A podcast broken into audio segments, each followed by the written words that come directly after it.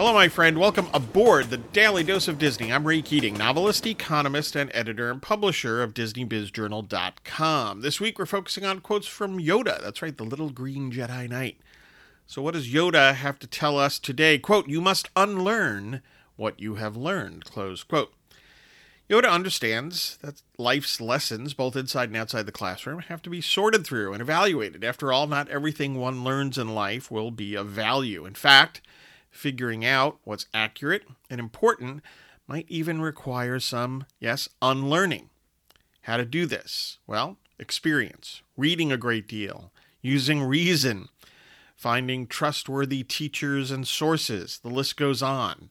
But in the end, as Yoda indicates here, life is full of lessons, and those that are truthful and valuable will stay with you or should stay with you, while others need to be, yes, unlearned. Thanks for listening. Get your news and views on Disney at DisneyBizJournal.com.